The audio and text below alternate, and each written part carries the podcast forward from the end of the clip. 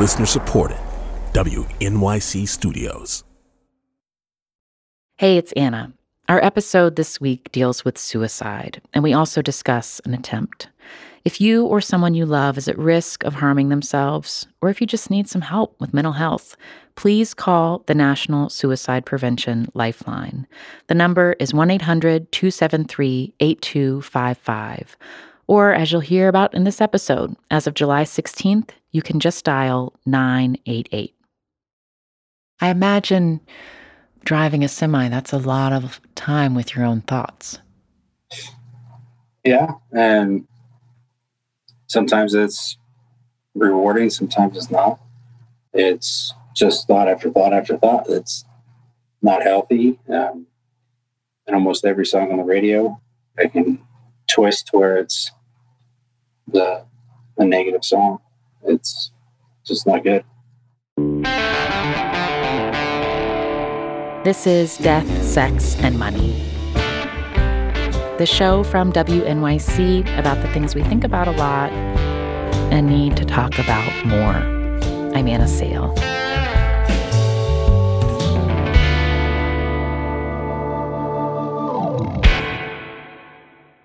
Jason Whitmire is 37, a husband and father of two little boys who lives in Casper, Wyoming. Until recently, he made money driving a truck.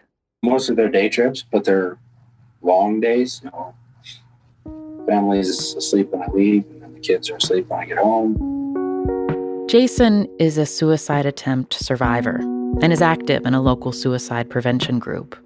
Wyoming had the highest rate of suicide per capita in the US in 2020.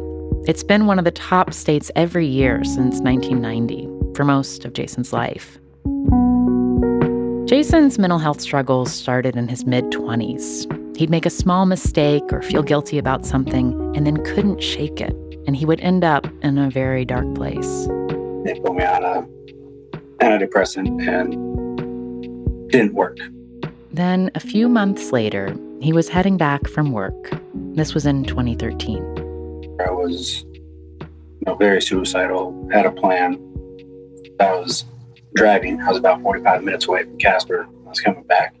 And then all of a sudden, something, something clicked. Uh, I started calling people, say, hey, I'm not safe.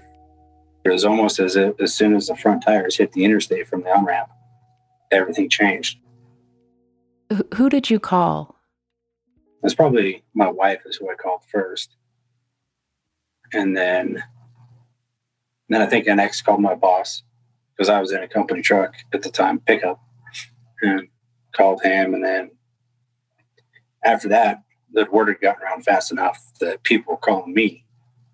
And you know, as soon as somebody called that I knew closely and loved dearly, I would just start crying. And so I had to st- tell people to stop calling me so I could see the road. Oh, um, what what was what felt important that you heard from from somebody on the other side of the phone? What do you remember? uh, well, there was a lot of "Are you okays?" and "I love you." That's pretty much what I heard during the phone conversation. Um, and then drive safe because I was 45 minutes away. But that's what it was. Is a lot of emphasis on me, making sure that I was okay. There was none of like anybody trying to ask questions about how you could do this, why would you do this, or it was all everything was positive reinforcement towards me. Jason knew who to reach out to, but not everyone does. And for people who need support, there's a new number to call 988. This simple three digit number goes into effect nationwide on July 16th. And along with this new number, local call centers are gearing up for more calls. So when you're in crisis, you reach someone who knows the community you're a part of. it just became very clear that if we wanted to bring down our the rate of suicide in Wyoming, we had to start addressing it with Wyoming people. This is Karen Sylvester. She's worked in suicide prevention for a long time 25 years. She's also raised eight children in Wyoming, and she's now the director of training and fundraising for the Wyoming Lifeline, one of two new suicide hotlines that got up and running in 2020 in the state. You know, you're supposed to be tough and strong and brave and all the things that people don't associate with seeking mental health services. We're very rural. Everybody knows your business. And so when it comes to somebody struggling, the last place that they want to have their car parked is outside the mental health office so that everybody in town can whisper or try to decide what they think is going on with so and so. I saw their car. That's why Karen says it's important that the person at the other end of the line answering the call gets the local community and how to suggest where to find help. Well, you know what? You can drive 50 miles to another town, and here's where their office is, and here's their phone number most people do not want resources in Wyoming in their own town. When you think about the demographics, who do, who do you picture calling in? Oh wow. Um, there isn't just one face. We have young people that in Wyoming feel um, isolated for various reasons we have a whole a, a demographic of farmers and ranchers um, and, in a culture all their own that struggle with suicide as a group. Um, I I see the faces of face of elderly people who think that this is they don't want to be a burden to their family and that their only way out is to die by suicide. The impact of suicide can be felt throughout Wyoming, across demographics. In one survey, queer young people reported seriously considering suicide at a rate three times higher than straight youth. According to the most recent data from 2020, most deaths by suicide in Wyoming were white men, 25 and older, people like Jason and Casper. Had you ever thought about calling a, a suicide crisis hotline? Um, no. After his first suicidal crisis in his truck in 2013, Jason was institutionalized. He regularly saw a therapist and a psychiatrist after that, and he thought things might be stabilizing. He told his family and close friends what he would need if he was again in crisis. I'd already built my team up so much that I trusted, that knew how to help me and knew what to do to get me to a safer place, both physically mentally and all that. The suicidal thoughts didn't go away, though. They came and went like a roller coaster. And in 2017, they intensified. One afternoon, Jason was home alone. He had a plan. So he called his doctors. I was able to reach a receptionist, and they told me that they didn't have an appointment or couldn't squeeze me in. The despair took over. He texted his friends and family to say goodbye and began to attempt suicide. Moments later, his phone started to light up with replies. When he closed his eyes and tried to let go, he couldn't get those messages out of his mind. Not till during the attempt that I had a moment of clarity to stop. Uh huh. Is that why you think you survived? That you had a that something caused you to pause? Oh yeah, that's definitely um, why I'm still here. Do you have the suicide, the National Suicide Prevention Hotline phone number in your phone now? no, I don't. I should, but I don't know. What what what have you heard about people's experiences when they have tried to dial a hotline and, and seek help in Wyoming? Yeah, well, prior to the local hotline, um, I heard some people say they're on hold for up to 20 minutes. Um, and when you're in a crisis situation, 20 minutes is, you know, an eternity, you know?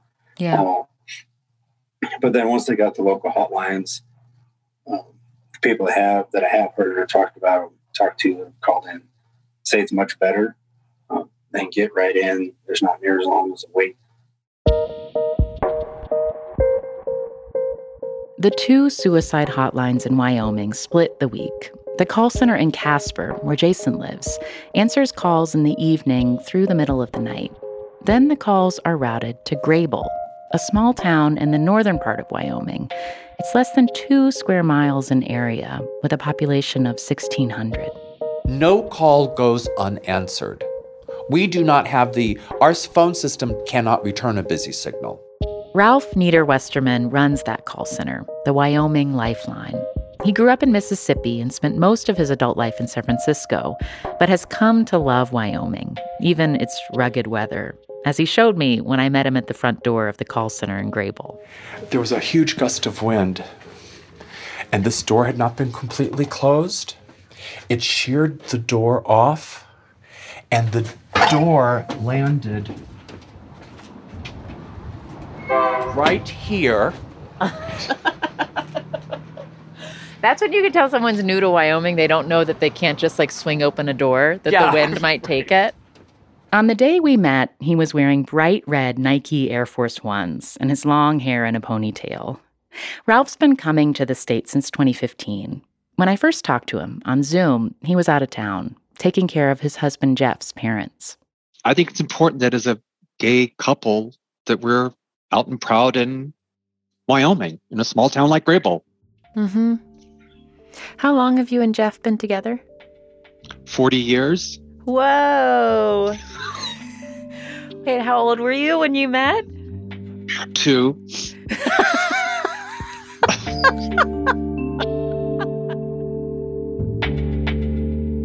Coming up, I talk with Ralph about preparing for the rollout of 988 and whether they're ready. The lack of resources is is a frustration to everybody who does this work.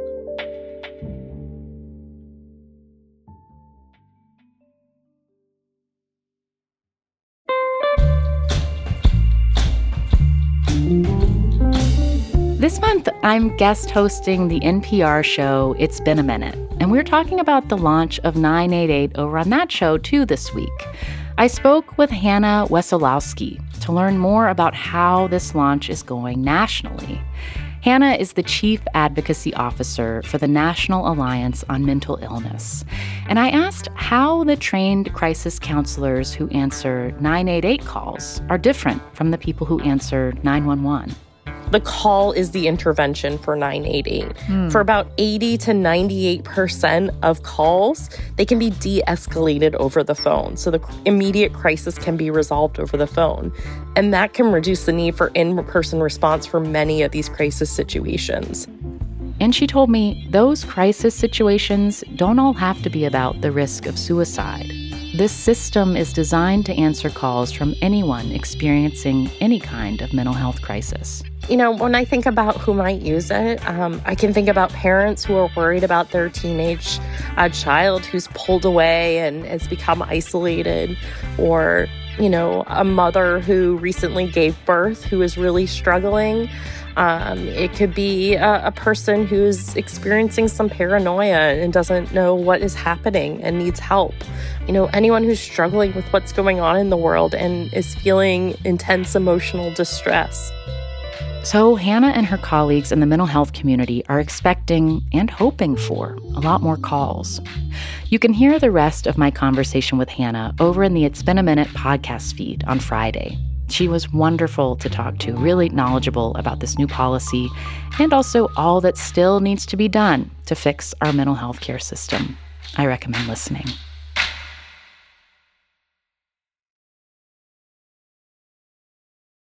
This is Death, Sex, and Money from WNYC. I'm Anna Sale.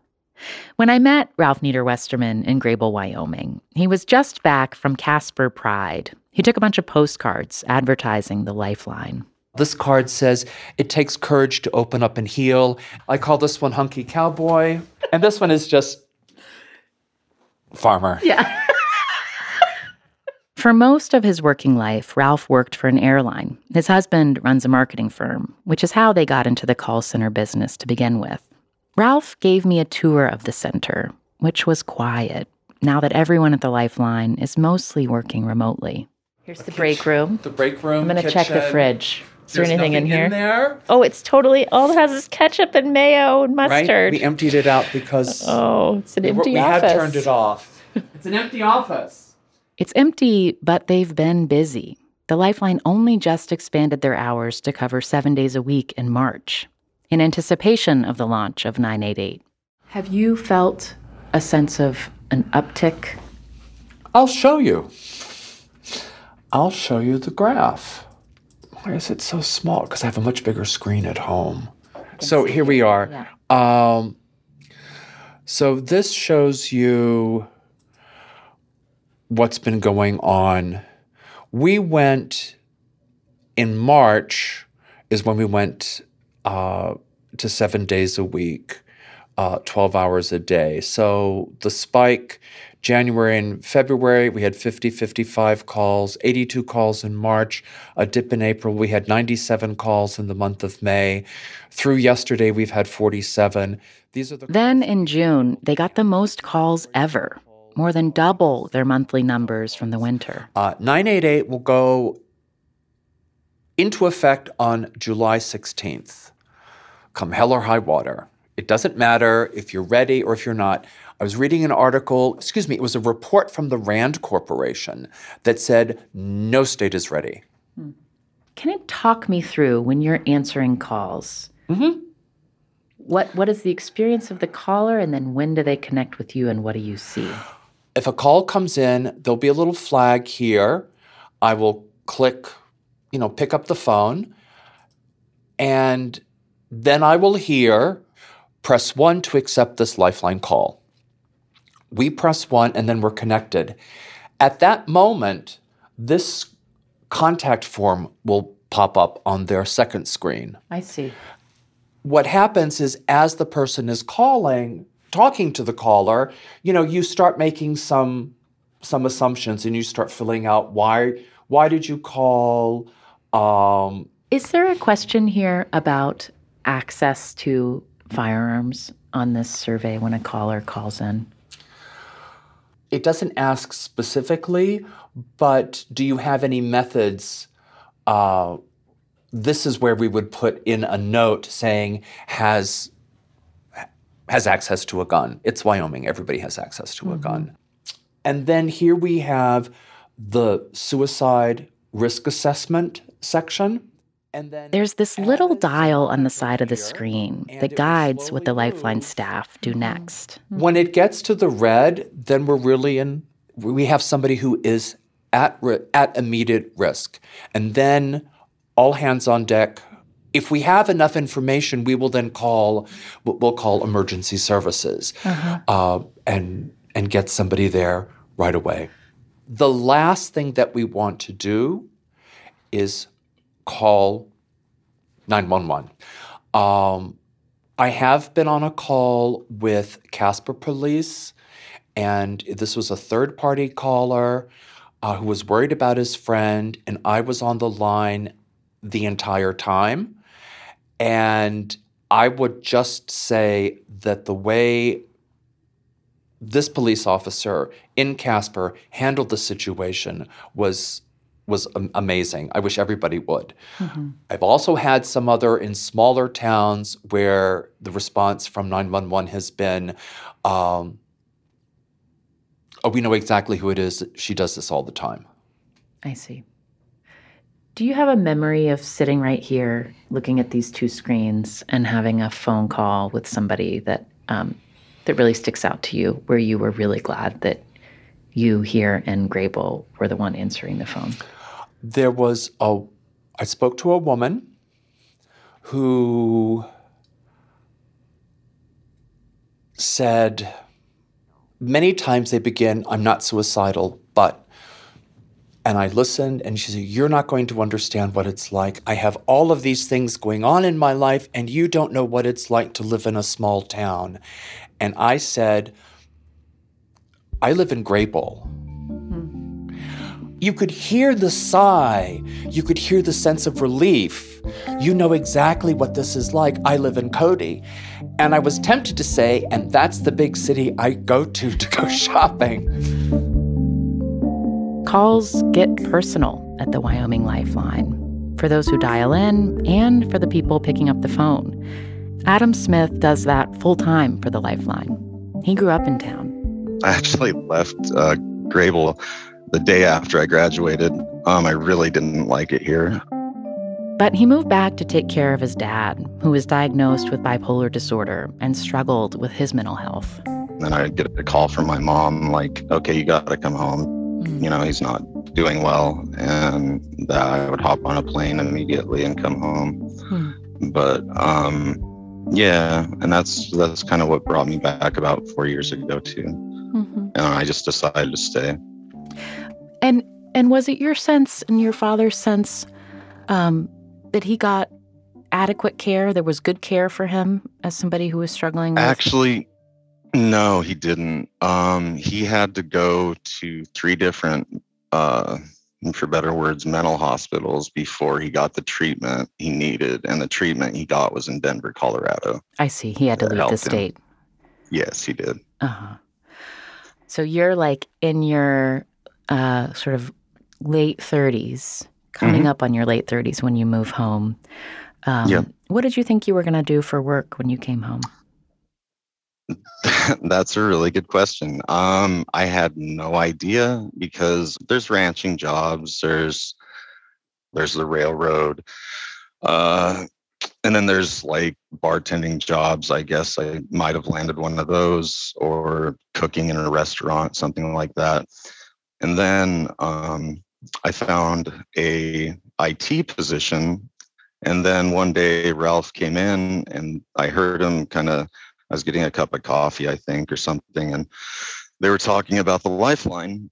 And I was like, what's this all about? And I was like, is there any openings? And Ralph was like, actually, we're looking for another person.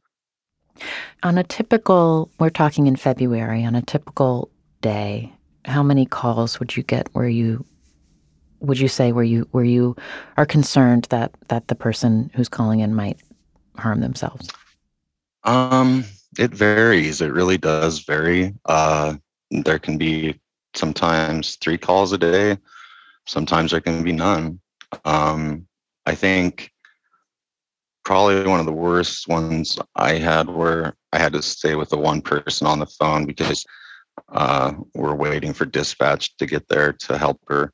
Hmm. And uh, yeah, some of them are hard calls for sure, very hard calls because you feel at times like I don't know, I do anyways, like I betrayed the person's trust when that knock on the door comes and it's the police. And uh, you know, they're so either deep in a psychosis or they're, you know, really intent on ending their life that they feel betrayed. But I think that them calling the lifeline is that a part of them still wants to live. Mm-hmm. So I try not to take that to heart too much, but it's kind of hard sometimes. Yeah. Have you ever struggled with mental illness yourself? Uh yeah, I have. Um I am bipolar. Um and I told Ralph that when he hired me actually. And we would we would kind of joke about it when I would work on uh, some days I'd come into the office and be like uh well, it's kind of one of those manic days, Ralph. and Mhm. you just be like, oh, okay. And, you know, because I would have super high energy and making coffee and running around the, you know, doing things for people. What is it like for you when you have um, a difficult, emotionally draining phone call, and then your colleagues are not nearby? You're you're handling it Well, by yourself. for me, it's music, really, is what helps me the most. Um, Elliott Smith, I don't know, uh, Grateful Dead. Something, Adam, about listening to Elliott Smith after a emotionally taxing phone call. I find Elliott Smith's music actually really kind of, I don't find it depressing at all. Some of it can be, but you know, some of it can be really upbeat too, I find. and beautiful, just beautiful. And oh, yeah, amazingly beautiful music. If you call the Wyoming Lifeline and there aren't any local operators available, you're rolled over to a national call center. But Adam just got a little extra help when the Wyoming Lifeline hired one more person to answer calls locally, thanks to a small federal grant. And earlier this year, the legislature directed more than $2 million in COVID relief money to further increase suicide lifeline capacity in the state. Usually within minutes, I could tell when I'm starting to have negative thoughts. Uh, sometimes I've noticed it the moment it happens, so I've been able to shut it down. Um, are, does your do your bosses know? Are you open about about your mental health diagnosis at work among coworkers? Uh, yeah, actually, where I work now, um, for not much longer, because right, right now I'm, I'm driving a semi, and it's not you know the best career, especially that for a young family. Mm-hmm. So I've been trying to get out of there. Um, I have a degree in geology, so that's been my ultimate goal. That's actually where I'm going to go. Fortunately, unfortunately, I can use my degree here in about two weeks. Just put in my notice. He told me he'll be working as a production geologist at a uranium mine. Is that nearby, near near your home? Uh, kinda. It's a two-hour drive, so um, further away than I would have want, but it's in the industry that I want, so I'll definitely take and give. That's awesome. Um, will you come and go each day? Do you think? Uh, yeah, there's a few that work out there from Casper already, and they all carpool every morning in a company vehicle. Oh, that's nice. So you'll have some buddies on the road. Mm-hmm. Yeah. Yeah. Um, I just have a few more questions for you, Jason. Um, one is, uh, do you have any firearms in your house? Uh, yeah, I'm actually a hunter. Um, my wife is too, which I know that sounds weird that a person that's open and still has suicidal thoughts has firearms in the house. But yeah, we do. To me, that's how you go about having them in your house. Have you like do you have a safety plan as far as the firearms in your house for when you don't feel healthy? Uh, yeah, they're in a safe that's locked up that I don't have the code to, the key to. So, oh, really? So that's, that's, about as safe as you can get. and and how did you decide that you didn't get to know the code? Uh, actually, when I first started all this, we didn't have a safe, and so it was based off of my wife trusted me to let her know that I wasn't safe to have firearms in the house. And that's not a safe plan at all. It's not a good plan. Have a, it's not, but it worked. But at the entire time, I was like, we need to get a safe. And told my wife that you're the only one that's going to use the code, no code. You said that. Yeah, it was, it was all my idea. So I don't want to be able to have the code and and be able to get to the firearms. Now, like if she's at work and I'm at the day off when we go shoot guns with my buddies, that she she will let me have the code. But as soon as she gets home, she changes it. I see. So there, so then there's I don't know the code for more than a few hours. Mm-hmm. And do you feel comfortable? Like, will you go out hunting by yourself? Now I do, yeah. But at first, after uh, my first time being institutionalized in 2013, uh, I was terrified to be alone anywhere in the house, driving, hunting. That I was because I didn't know what I would do. I couldn't trust myself. But now I I'm comfortable with it. I, I've done it a few times since then, even after my attempt. It's, it's almost being out there hiking around, looking for wildlife, whatever it is, is just it almost seems impossible at times to be suicidal for me. It's kind of like it doesn't even doesn't even come up.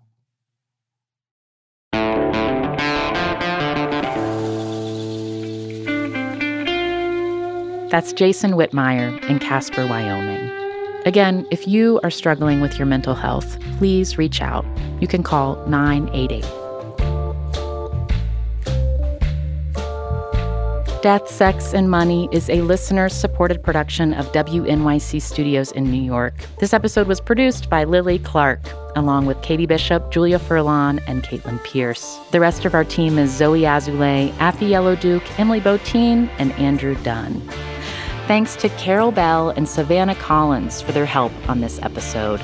The Reverend John DeLore and Steve Lewis wrote our theme music. I'm on Instagram at Anna. That's P I C S. The show is at Death Sex Money on Twitter, Facebook, and Instagram.